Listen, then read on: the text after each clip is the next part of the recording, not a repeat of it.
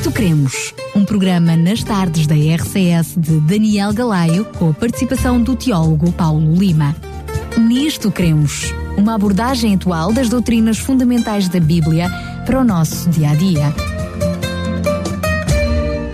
Como estava prometido, estamos de volta para mais um Nisto Cremos. Tenho comigo a presença do teólogo Paulo Lima, que aproveito já para cumprimentar. Olá, Daniel. Cumprimento a ti e os ouvintes também. Muito bem, Paulo. Quero agradecer mais uma vez a tua presença aqui em estúdio. Hoje tínhamos prometido no último programa falar sobre Ellen White. Sim. Eu gostaria precisamente de uh, começar a nossa conversa de hoje abordando uh, uma, uma pergunta que pode estar na cabeça e na mente de quem nos ouve. Ellen White é vista por muitos uh, como uh, o profeta da Igreja Adventista do sétimo dia, ou aquele a quem os Adventistas seguem e perseguem e que está acima da palavra de Deus, está acima da Bíblia, e portanto o que ela diz é lei. Afinal de contas, Paulo, uh, quem é Ellen White e o que é que é isto de profeta? Bem, nós vamos uh, abordar essa questão ao longo de todo o programa de hoje, mas sinteticamente gostaria de fazer uma pequena introdução ao programa. E a introdução é o seguinte: Ellen White nasceu Ellen Gold Arman, uh, tornou-se Ellen White quando se casou com James White, um pastor uh, que se tornou adventista do sétimo dia também como ela. Ellen White, ou Ellen Arman White, uh, nasceu em 1827, morreu em 1915, teve um ministério de mais de 71 anos ao serviço da Igreja Adventista do sétimo dia, nunca foi líder da Igreja no sentido em ter um cargo ou uma posição oficial de destaque, mas foi sempre muito influente devido ao carisma que tinha, ao carisma espiritual que ela tinha.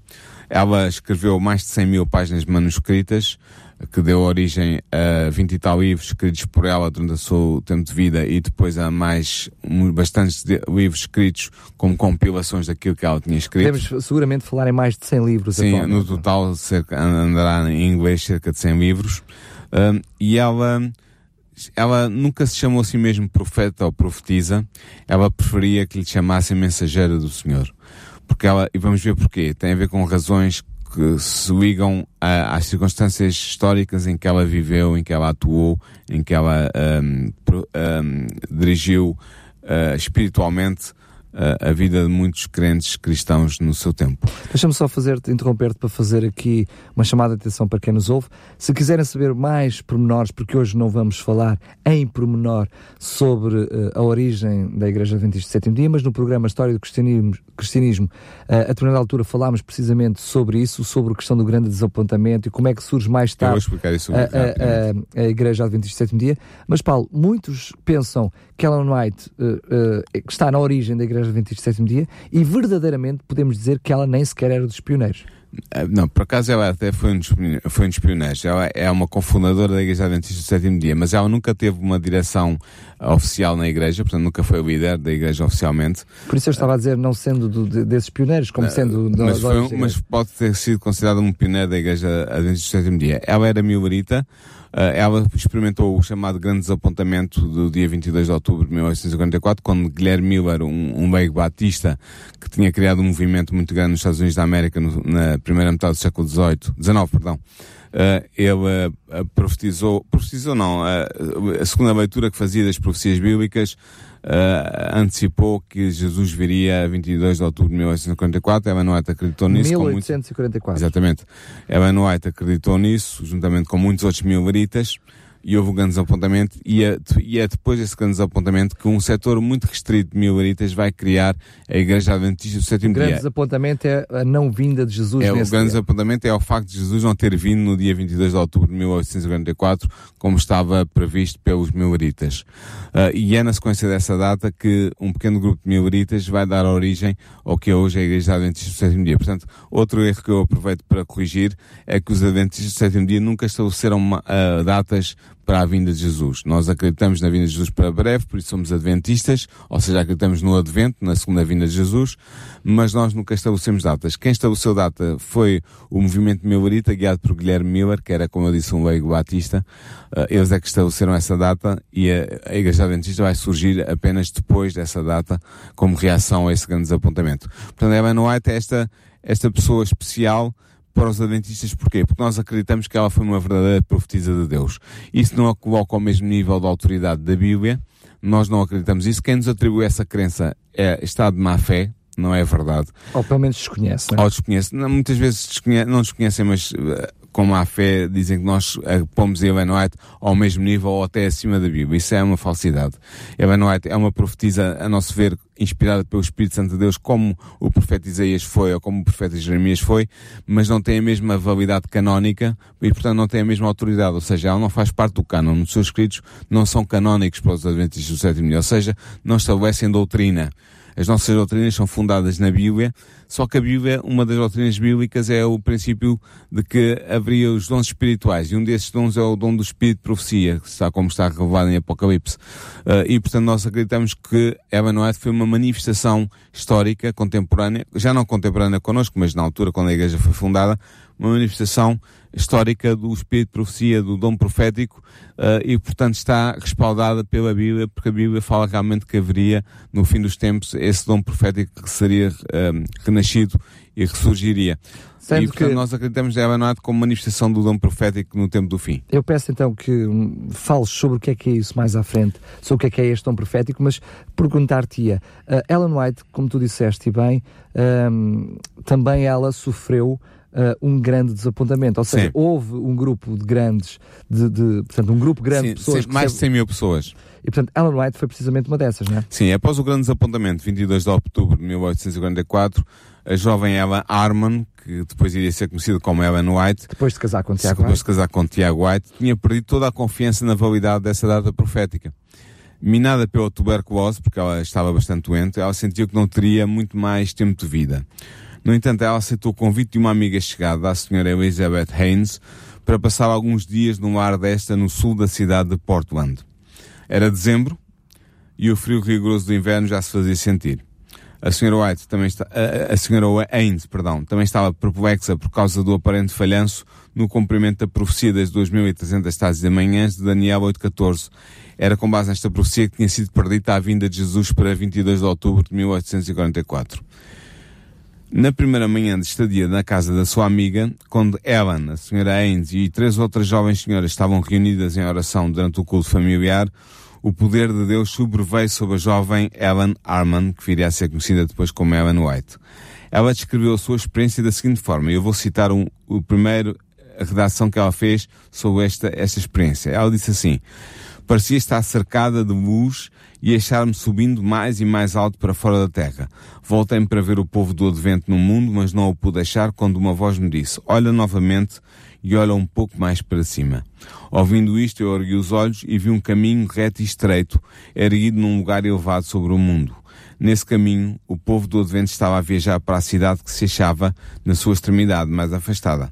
Portanto, está, esta cidade que ela está a falar é a Nova Jerusalém e ela teve uma visão simbólica do, da progressão do povo do Advento, ou seja, do povo que acreditava na vinda de Jesus para breve, uh, e, e, e, descreve essa visão como que vendo um caminho e o povo do Advento caminhar nesse caminho em direção à Nova Jerusalém. Mas Paulo, isto foi apenas eu diria a primeira. Mas ela teve muitas visão. e muitas, eu diria Sim. milhares, ou pelo menos largas e largas centenas. Nesta visão foi mostrada à jovem Emma no progresso do povo do Advento, a segunda vinda de Cristo e a nova terra. E esta foi a primeira de cerca de duas mil visões proféticas hum, Exato. recebidas por Ellen White durante 70 anos ao serviço de Deus. Ora, o fenómeno das visões proféticas é comum nos relatos da, da Bíblia Sagrada. O próprio Deus fez saber e está escrito em Números 12, 6, o seguinte: Se entre vós houver profeta, eu, o Senhor, em visão eu me farei conhecer, ou em sonhos falarei com ele. Pela boca do profeta Oséias, perdão, Deus afirmou: Eu falarei aos profetas, multiplicarei as visões e por meio dos profetas falarei parábolas. Está em Oséias 12, 10. De facto, como nos diz o profeta Amós, o Senhor Yahvé não faz coisa alguma sem revelar o seu segredo aos seus servos, os profetas. Está em Amós 3, 7. No entanto, nós sabemos que Jesus também nos pôs sobreaviso, deu-nos um alerta. Em Mateus 24, versículos 24 a 25, Jesus disse o seguinte: Hão de surgir falsos cristos e falsos profetas que apresentarão grandes sinais e prodígios de modo a enganar, se possível, até mesmo os eleitos. E, e, sabemos perfeitamente que no tempo de Ellen White havia várias pessoas. Era, era quase. Um, como é que eu ia dizer? Era moda. Era moda. Na América do Norte, no tempo de Ellen White, alguns destes falsos profetas já tinham surgido. Por exemplo, Anne Lee, fundadora da seita dos Shakers, era uma seita americana cristã, contemporânea de Ellen White, esta Anne Lee afirmava que era a reencarnação de Jesus Cristo e declarava ser uma profetisa enviada por Deus. Joseph Smith, o fundador dos Mormons, da Igreja dos Santos de, dos Últimos Dias, a Igreja de Jesus Cristo dos Santos Últimos Dias é assim que, é designada oficialmente, mas nós conhecemos como Mormons, este Joseph Smith pretendia ser o profeta do fim dos tempos, enviado por Deus para tornar a fundar a verdadeira igreja no tempo do fim. Outro exemplo é Mary Eddie Baker, a fundadora da ciência cristã, que pretendia também ser guiada pelo espírito profético. Todos estes profetas, e eu uso aqui profetas entre aspas, foram contemporâneos de Ellen White.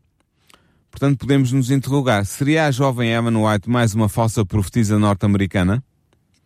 Que razões temos nós para crer que ela foi verdadeiramente uma profetisa inspirada pelo Espírito Santo de Deus? Uma verdadeira profetisa, tal como estava prometido nas Escrituras para o tempo do fim? Bem, eu acho que para respondermos essa pergunta, o melhor mesmo é irmos à Bíblia, não é? Exatamente. A Bíblia apresenta cinco testes que o profeta deve passar com sucesso para ser reconhecido como um verdadeiro enviado de Deus.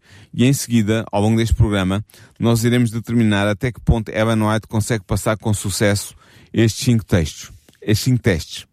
O primeiro teste a, a ser aplicado aos profetas refere-se à sua demonstração de fé no verdadeiro Deus e à sua observância dos mandamentos divinos. Moisés afirma claramente, quando ele escreveu uh, em Deuteronômio 13, versículos 2 a 5, o seguinte: Quando surgir em teu meio um profeta ou um intérprete de sonhos e te apresentar um sinal ou prodígio, se este sinal ou prodígio que ele anuncia se realiza e ele te diz: Vamos seguir outros deuses que não conheceste e servi-los, não ouças as palavras desse profeta ou desse intérprete de sonhos, porque é Yahvé vosso Deus que vos experimenta, para saber se de facto amais a Yahvé vosso Deus com todo o vosso coração e com todo o vosso ser. Seguireis a Yahvé vosso Deus e a Ele temereis, observareis os seus mandamentos e obedecereis à sua voz, a Ele servireis e a Ele vos apegareis. Portanto, isto é uma citação, como eu disse há pouco, de Deuteronômio 13, versículos 2 a 5. O que é que nós retiramos daqui? Retiramos que o verdadeiro profeta é um adorador de Yahvé, o verdadeiro Deus, o Deus Criador, e observa os mandamentos que ele revelou. Isto implica a, a, obediência do profeta aos mandamentos do decálogo, a lei de Deus por excelência, ou seja, os dez mandamentos. Isto é muito importante. Que isso implica os dez mandamentos. Os não dez. Nove, não, não nove, não oito, mas os dez. Inclusive é o quarto mandamento da lei de Deus que fala do sábado, para que nos lembremos do sábado para o santificar, o sétimo dia da semana. Portanto, isto é um teste importante para um verdadeiro profeta ser considerado de facto como tal à luz das Sagradas Escrituras. Ou seja, uh, crer no verdadeiro Deus e observar os mandamentos divinos, os dez mandamentos do Decálogo. Ora, Ellen White revelou nos seus escritos e na sua vida ser uma fiel adoradora de Yahvé, o Deus Criador. Este facto é indisputável, ninguém pode duvidar disto, está nos seus escritos. Ela também procurou viver em obediência aos mandamentos de Deus, nomeadamente à lei de Deus expressa no Decálogo e nomeadamente ao quarto mandamento da lei de Deus, o mandamento sobre o sábado. Aliás, a perspectiva que ela tinha da lei de Deus era a mais elevada.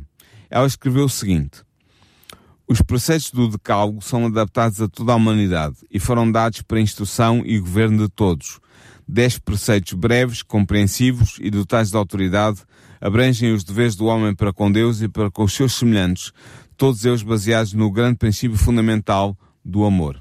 Isto é um texto dela, que eu acabei de citar. Este é o primeiro teste e eu acredito que ela passou o primeiro teste. Ou seja, ela adorava o verdadeiro Deus, Deus Yahvé, o Deus Criador, uh, e guardava os, os seus mandamentos na medida das suas possibilidades, como mortal que era, com algumas falhas, com alguns erros, mas procurava ser fiel à guarda dos dez mandamentos. Claro. Esse é o primeiro teste e eu penso que ela passa esse primeiro teste. Agora, há um segundo teste.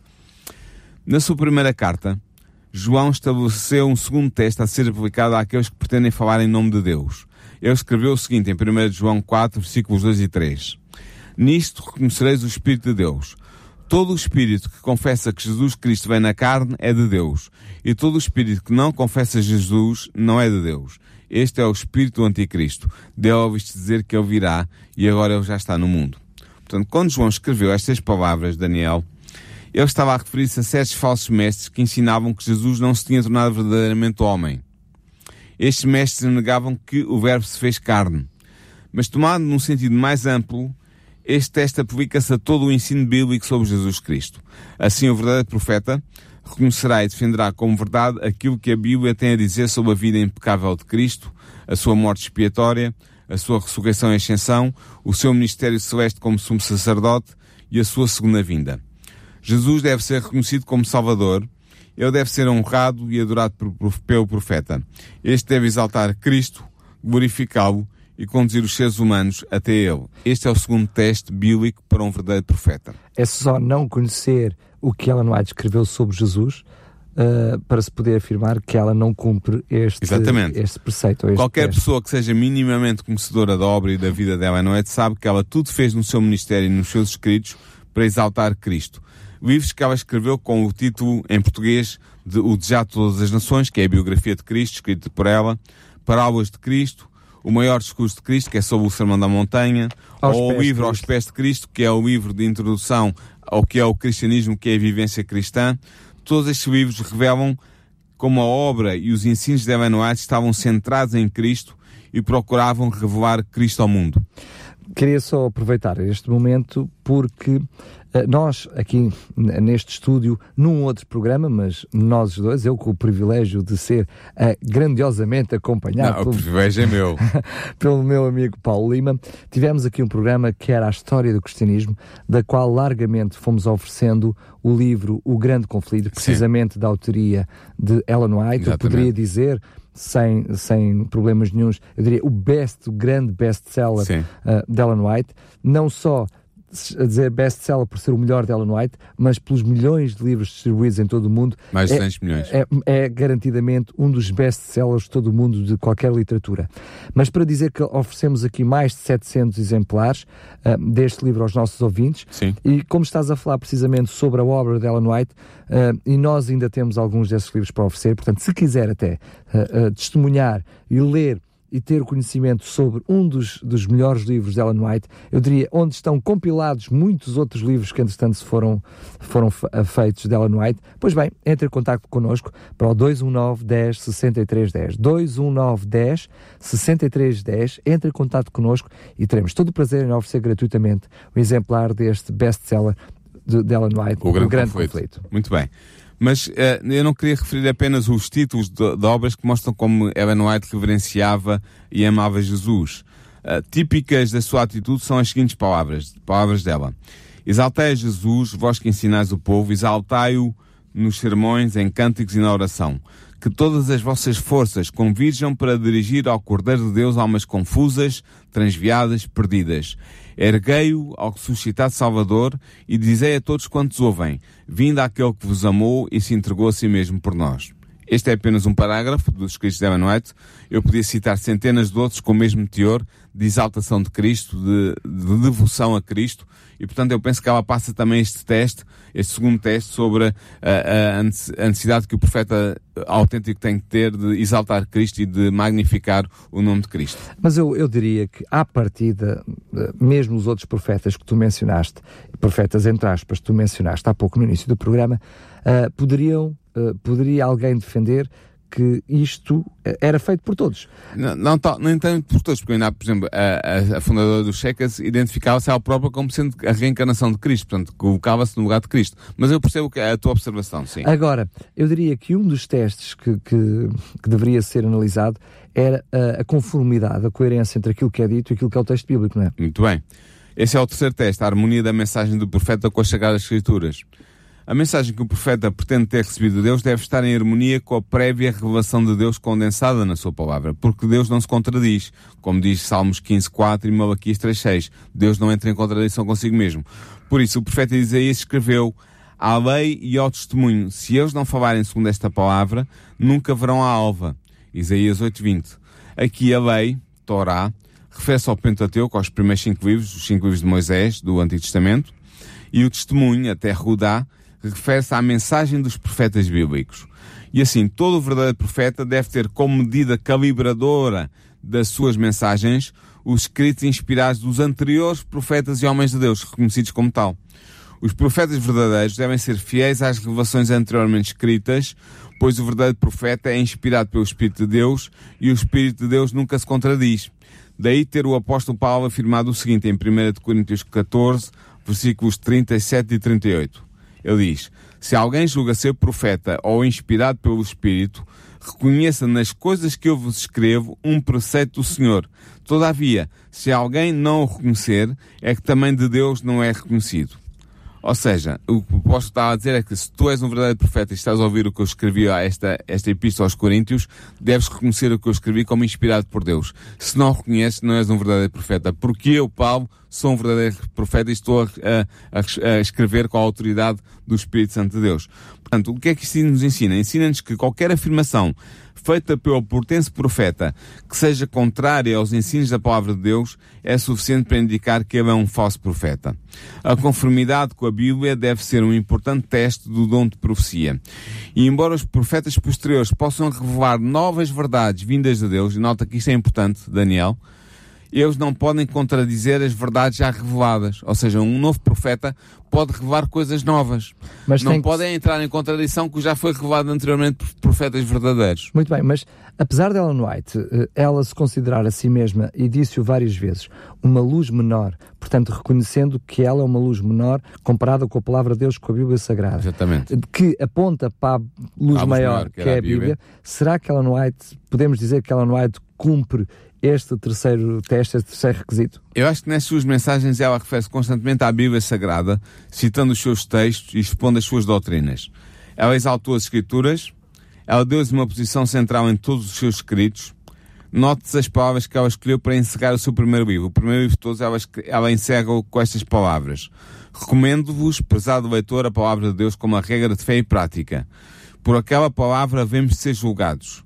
Deus, nessa palavra, prometeu dar visões nos últimos dias, não como uma nova regra de fé, mas para conforto do seu povo e para corrigir os que se afastam da verdade bíblica. Portanto, ela tinha, estava a aplicar isto a si mesma, com o seu ministério, mas ela é claríssima a dizer que a, a, a, o que é canónico é a palavra de Deus condensada nas Sagradas Escrituras. As visões que ela recebeu e que a própria Bíblia afirma que iriam ser dadas no tempo do fim, portanto, tornando os dons espirituais e o dom de profecia algo bíblico, é, é, esse, essas revelações dos últimos dias, como ela diz, não eram para ser uma nova regra de fé, ela própria diz claramente, mas para confortar o povo de Deus e para o corrigir, levando de volta às verdades bíblicas.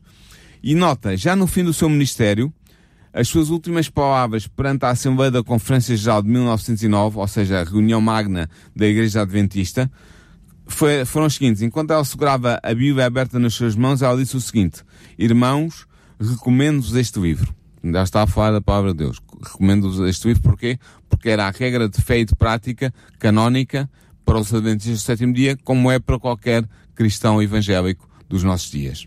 Portanto, eu penso que ela passa bem este terceiro teste de conformidade das suas, dos seus escritos com as doutrinas da palavra de Deus e com o facto de ela ter exaltado sempre a palavra de Deus acima dos seus escritos, nunca se comparando com a palavra de Deus, dizendo sempre que a palavra de Deus é que é canónica, é que é a definidora das regras de fé e de prática do cristão. Mas isso é o que ela diz. E a sua prática? A prática foi, foi isso, porque há uma harmonia perfeita da vida do profeta com os preceitos morais das Sagradas Escrituras. Esse é o quarto teste e ela passa esse teste. Um, de facto, Cristo estabeleceu este critério quando afirmou o seguinte: Guardai-vos dos falsos profetas que vêm a vós disfarçados de ovelhas, mas por dentro são lobos ferozes. Pelos seus frutos os conhecereis. Por acaso colhem-se uvas dos espinheiros ou figos dos cardos? Do mesmo modo, toda árvore boa dá bons frutos, mas a árvore má dá frutos maus. Uma árvore que não produz bom fruto é cortada e lançada no fogo. É pelos seus frutos, portanto, que os reconhecereis, falando dos profetas verdadeiros. Isto está em Mateus 7, versículos 15 a 20. Ou seja, os frutos dados pelo profeta no seu ministério incluem o seu comportamento moral, mas também os resultados dos seus ensinos e do seu ministério ao serviço do povo de Deus. Qual é o resultado da liderança do profeta? Podemos perguntar. Sob a sua direção, a obra de Deus tem prosperado? Os seus ensinos conduzem os homens para Deus? Esta prova leva algum tempo a ser realizada. Porquê? Porque os frutos do ministério e da vida do profeta desenvolvem-se lentamente, como é evidente, não é? Desenvolvem-se ao longo da vida dele. No entanto, a aplicação desta prova é necessária, Daniel. E é mesmo crucial. É verdade que os profetas são seres humanos falíveis e pecadores. Nunca nos devemos esquecer disto. E estão sujeitos às fraquezas da natureza humana. Mas, e aqui este mas é muito importante, A autenticidade moral patenteada no ministério e na vida do profeta deve ser claramente perceptível. A autenticidade moral deve ser evidente. Ora, Ellen White passa claramente este teste. Sobre o caráter moral dos seus escritos, podemos, a título de exemplo, citar os testemunhos de Uriah Smith, que foi o editor do Jornal Oficial da Igreja, uma pessoa que esteve em constante contato com Ellen White. De facto, sobre as manifestações do Espírito de Profecia, no ministério de Ellen White, ele escreveu o seguinte: Elas tendem à mais pura moralidade, desencorajam todo o vício, exortam à prática de toda a virtude. Elas nos conduzem a Cristo, elas nos conduzem à Bíblia. E esta autenticidade moral dos escritos de Ellen White é patente a qualquer pessoa que leia as suas obras. Qualquer pessoa que tenha tido contato e tenha lido o mais pequeno livro de Ellen White percebe que esta autenticidade moral estava expressa. Como dizia uh, Uriah Smith, os seus livros exortam à prática de toda a virtude, condenam todo o vício, conduzem a Cristo, conduzem à Bíblia. Isto é uma evidência. Quanto aos frutos do ministério de Ellen White, eles são visíveis no crescimento mundial da igreja que ela ajudou a fundar, que ela foi cofundadora. Graças aos seus ensinos e à sua orientação profética, a Igreja Adventista do Sétimo Dia não só desenvolveu um poderoso programa missionário mundial, como desenvolveu uma extensa obra de publicações, um amplo sistema educativo e uma abrangente obra médica. Hoje existem na obra adventista 20 milhões de membros batizados, reunidos em 71 mil igrejas e 65 mil grupos. Há 111 faculdades e universidades, 1.823 escolas secundárias e 5.813 escolas primárias. Há 173 hospitais em todo o mundo, 216 clínicas, 132 lares de idosos, 63 casas publicadoras, 14 centros de produções multimédia. E Daniel, a verdade tem que ser dita. Todas estas instituições são, em boa parte, o resultado da aplicação prática dos conselhos e das instruções dadas por Ellen White ao longo da sua vida e transmitidas pelos seus escritos depois da sua morte.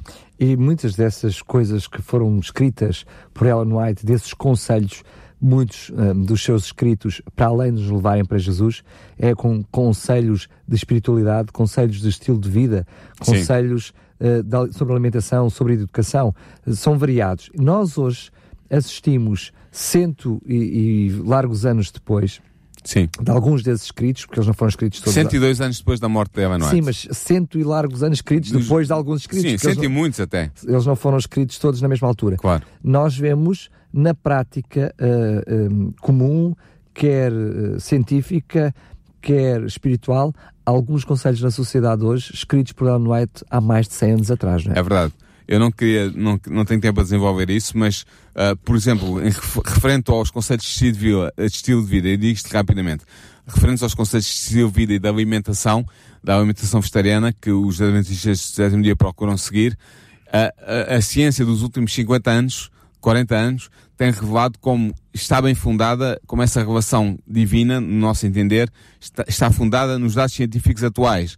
E como o, a alimentação vegetariana realmente, ou ovo-lacto-vegetariana, ou vegan, eh, promove a saúde humana, a saúde física e mental dos seres humanos, e isso são conceitos que foram dados por White há, há, 150 há mais de 150 anos, onde não havia ainda indicação nenhuma científica e médica destes benefícios para a saúde.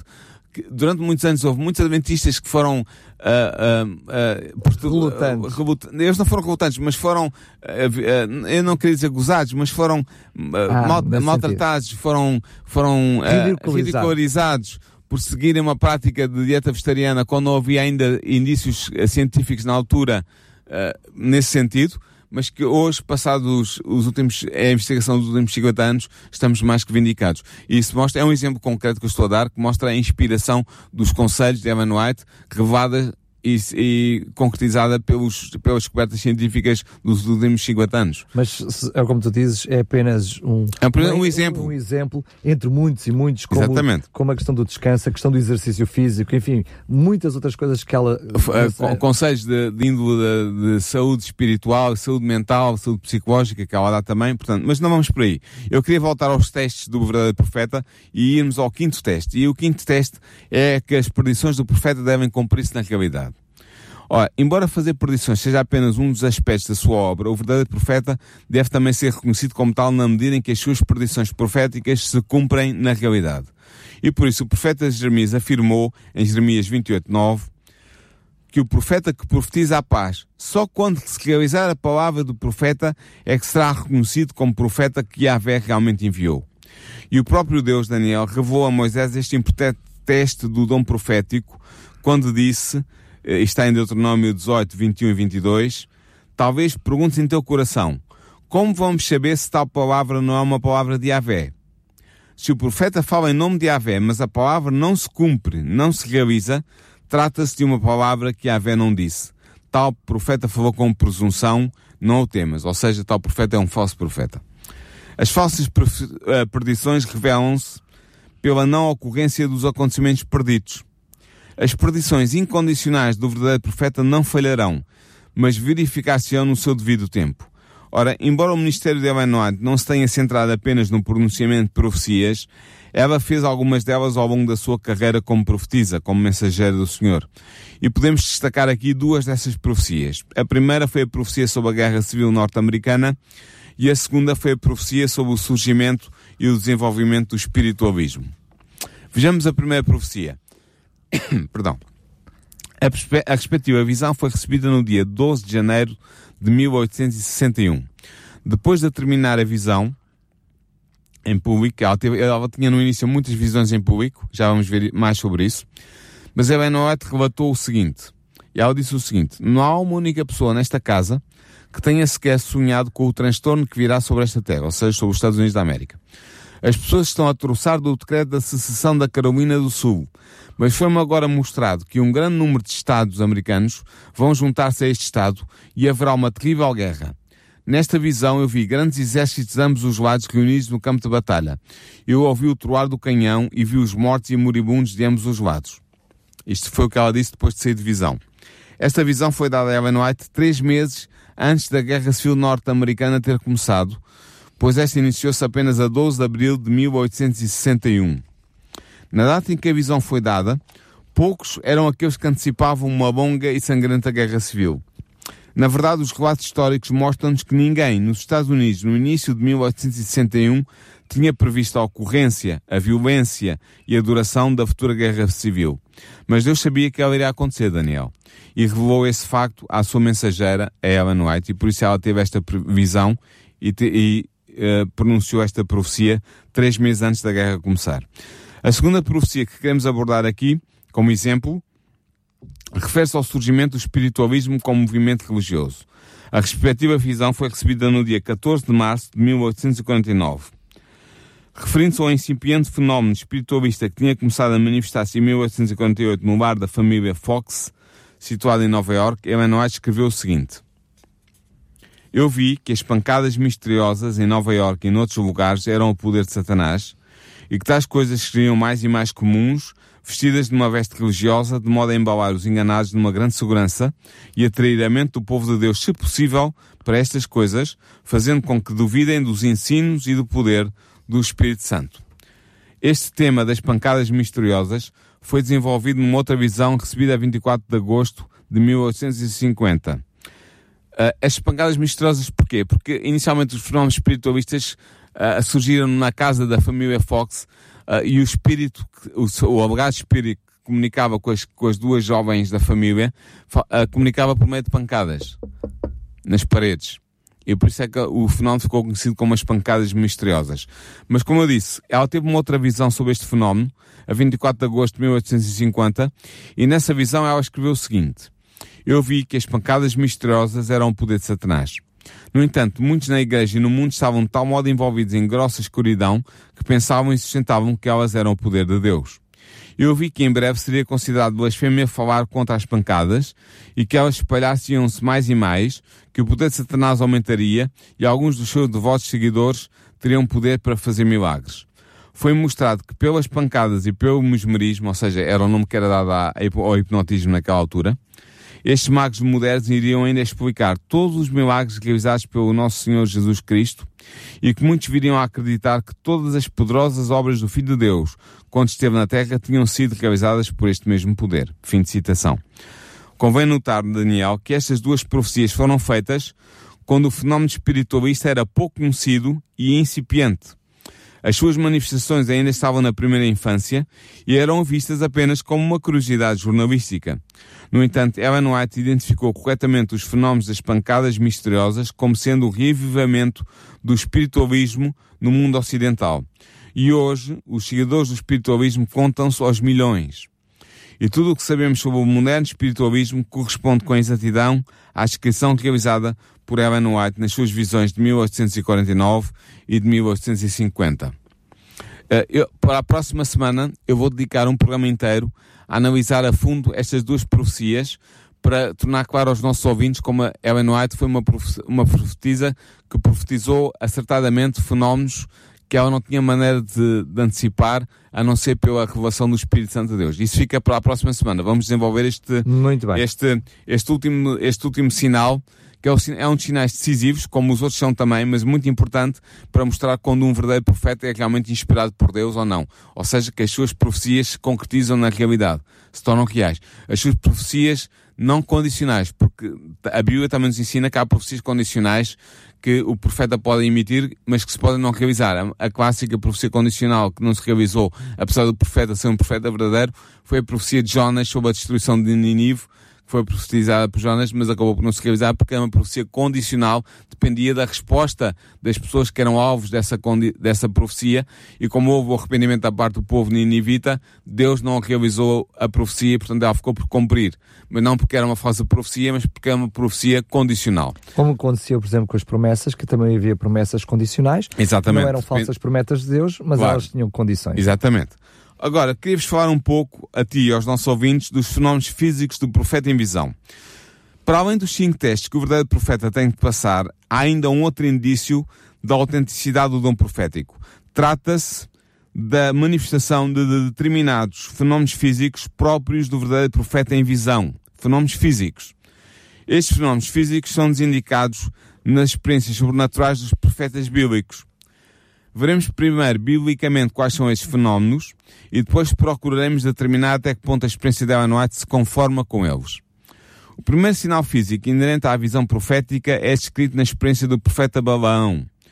O profeta entra em transe, mas permanece de olhos abertos. De facto, ao receber a visão, Balaão declarou: Fala Balaão, filho de Boer, e fala o homem de olhos abertos. Fala aquele que ouviu os ditos de Deus, o que vê a visão do Todo-Poderoso, caindo em êxtase e de olhos abertos. Está em Números 24, 2 e 4.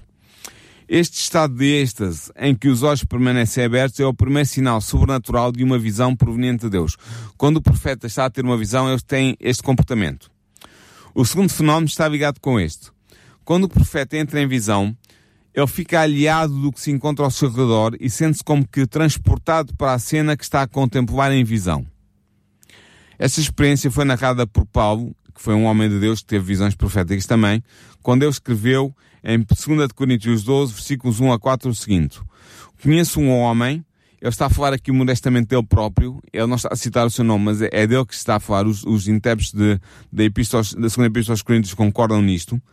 Conheço um homem em Cristo que há 14 anos, se num corpo não sei, se fora do corpo não sei, Deus o sabe, foi arrebatado até ao terceiro céu, e sei que o tal homem, se no corpo, se fora do corpo, não sei, Deus o sabe, foi arrebatado ao paraíso e ouviu palavras inefáveis de que ao homem não é lícito falar.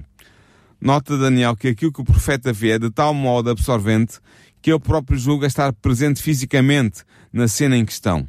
Deus torna de tal maneira, to, toma de tal maneira o controle absoluto das faculdades mentais do profeta e este está de tal maneira absorvido nas cenas que lhe são apresentadas que ele perde a noção do que está ao seu redor e julga estar projetado, está presente na cena que ele está a receber em visão. É como se ele estivesse presente, embora ele não esteja.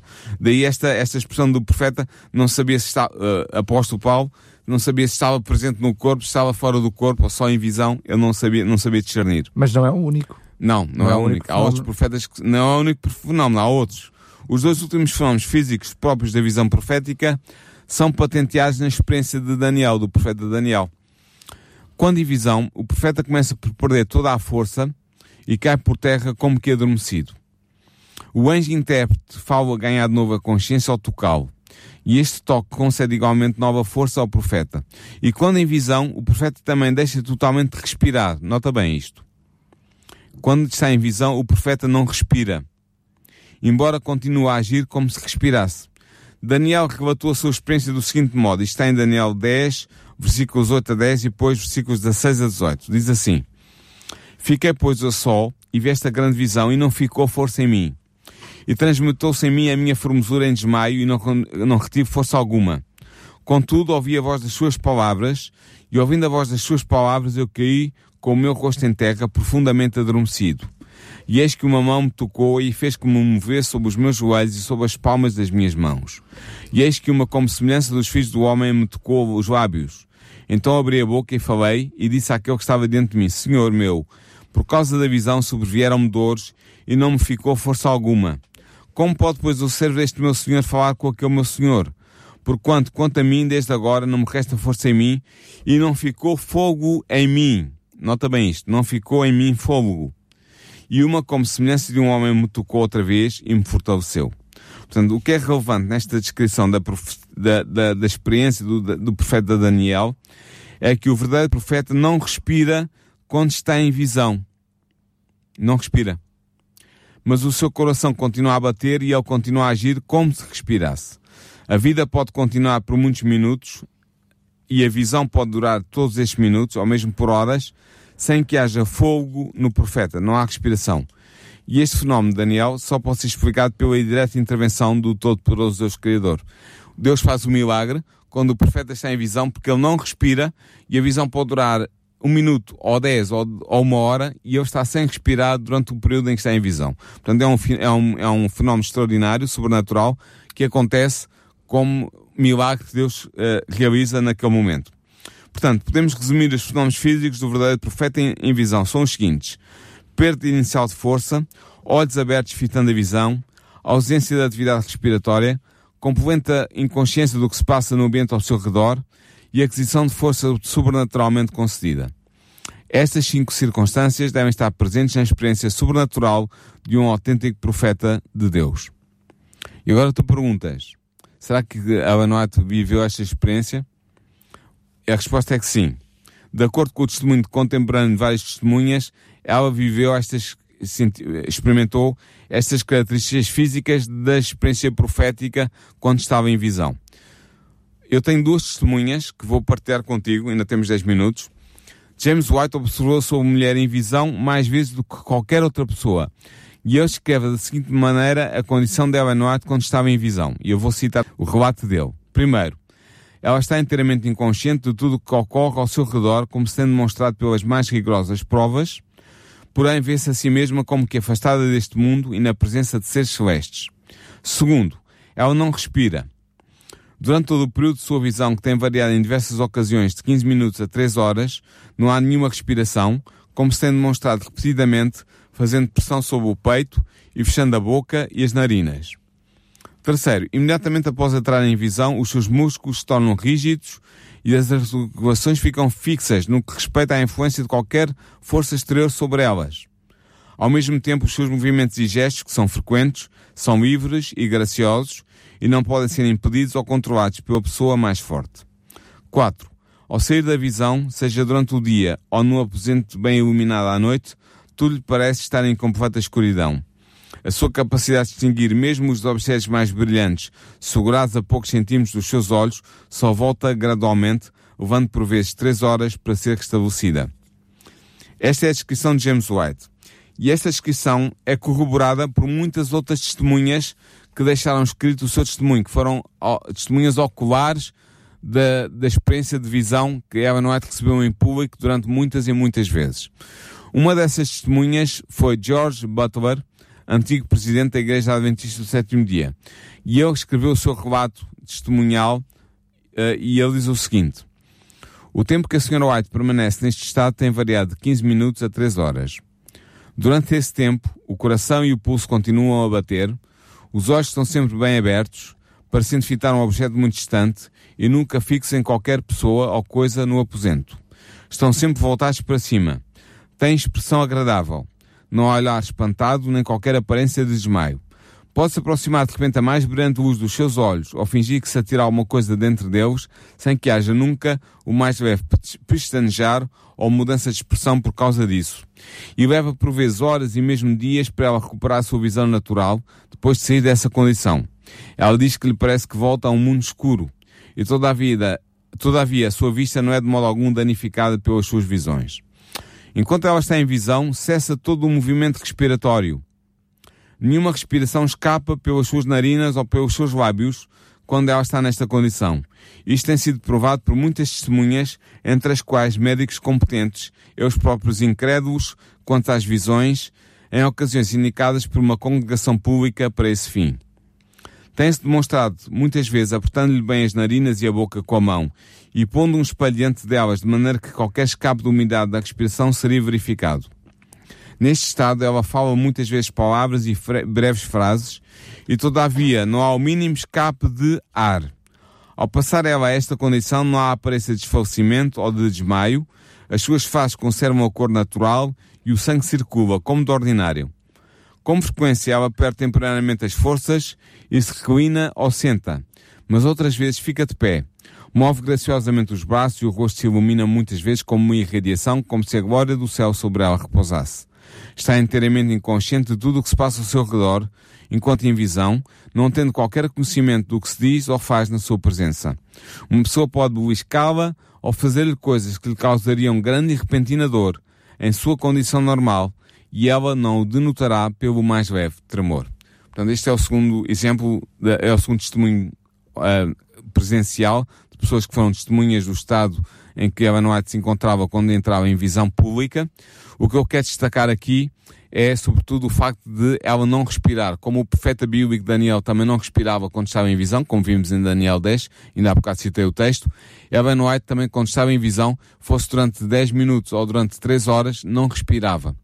Ela não respirava, o coração batia, ela tinha pulsação normal, mas ela não respirava de maneira nenhuma. Isso foi provado, como eu disse, ao ver o testemunho de George Butler e James White, foi provado muitas vezes em público, por médio, e nomeadamente por pessoas com formação em medicina, e concluíram que ela não estava a respirar naquele momento e durante os momentos que estava em visão.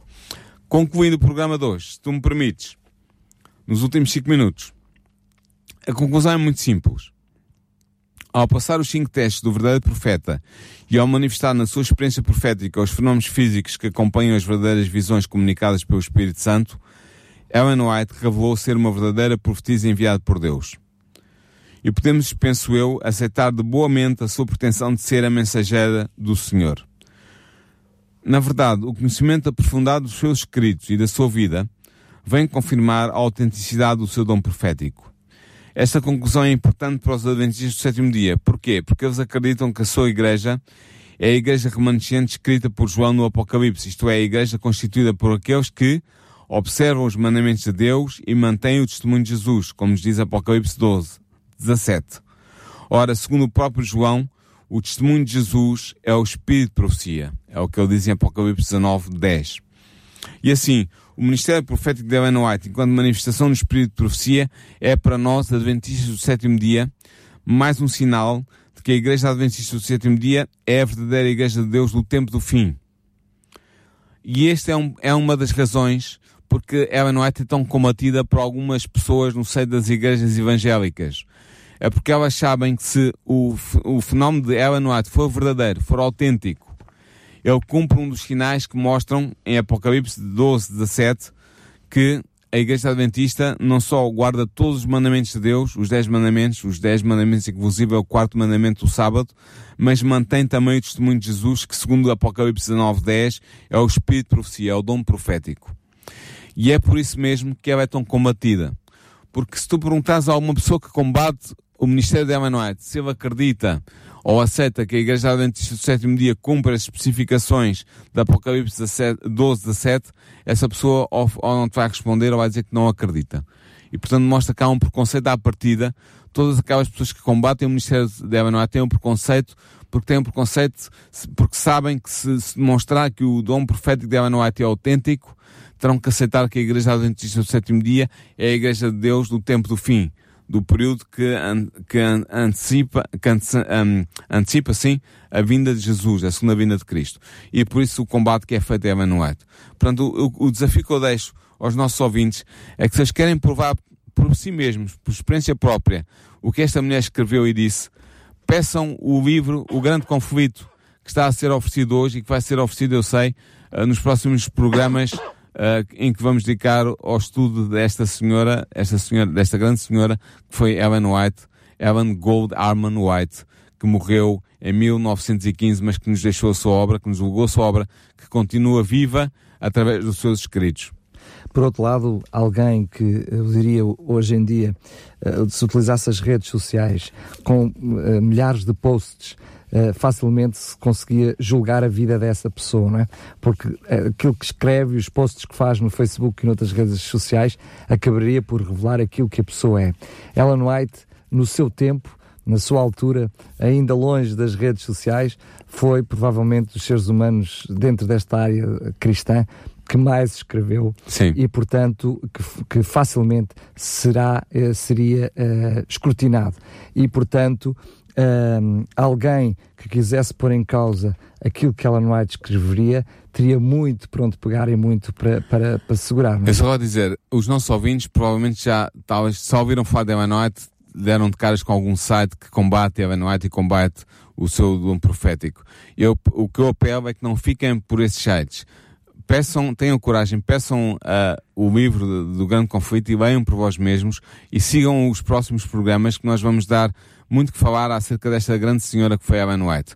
Mais uma vez eu digo, usando as suas próprias palavras, ela era apenas uma luz menor para levar à luz maior. Ou seja, os seus escritos, a luz menor, levam à luz maior que é a Bíblia. Ela nunca se pôs em igualdade de circunstâncias com a Bíblia, muito menos acima da Bíblia, e nós, Adventistas do sétimo dia, também não a colocamos nem em igualdade com a Bíblia, nem acima da Bíblia. Mas reconhecemos que ela teve o, o, a manifestação do dom profético para o tempo do fim e daí o valor que damos aos seus escritos e aos seus conselhos. E tem feito, como eu disse há bocado, tanto pela Igreja Adventista, tornou a Igreja Adventista um movimento mundial com 20 milhões de crentes que somos hoje e que continua a crescer extraordinariamente. É um dos movimentos uh, cristãos e religiosos que mais cresce. Muito bem, chegamos então ao fim do nosso programa de hoje. Relembrando que temos o livro Grande Conflito para lhe oferecer. Basta entrar em contato connosco para o 219 10 63 10, 219 10 63 10 e solicitar o livro ou também enviar-nos uma mensagem para o e-mail para programas@radiorcs.pt. Programas radiorcs.pt. Lembramos ainda que este programa estará disponível em podcast, pode ouvir, reouvir e até fazer o download. E se tiver também sugestões, alguma questão, alguma dúvida, pode usar este mesmo e-mail que acabei de dar, programas.radiorcs.pt, para fazer chegar as suas sugestões e as suas dúvidas até nós. Paulo Lima, eu sei que tu já disseste já partaste connosco o que é que vai ser o tema da próxima semana, mas mesmo assim Sim, dou-te a oportunidade para o poderes Sim, fazer. obrigado. Para a próxima semana nós vamos analisar, vamos pegar em duas das várias profecias que a Noé fez, porque como vimos hoje, uh, o dom profético tem como um dos testes a concretização das profecias que o profeta possa fazer em nome de Deus. E vamos pegar em duas, vamos esmiuçá-las, vamos aprofundá-las e vamos mostrar cabalmente como elas foram cumpridas uh, historicamente, depois de terem sido pronunciadas pela, e escritas pela pena de Ellen White. Muito bem, chegamos então ao fim de mais um programa. Paulo Lima, despeço-me. Até à próxima. Até à próxima. Nisto Cremos, um programa nas tardes da RCS de Daniel Galaio, com a participação do teólogo Paulo Lima. Nisto Cremos, uma abordagem atual das doutrinas fundamentais da Bíblia para o nosso dia a dia.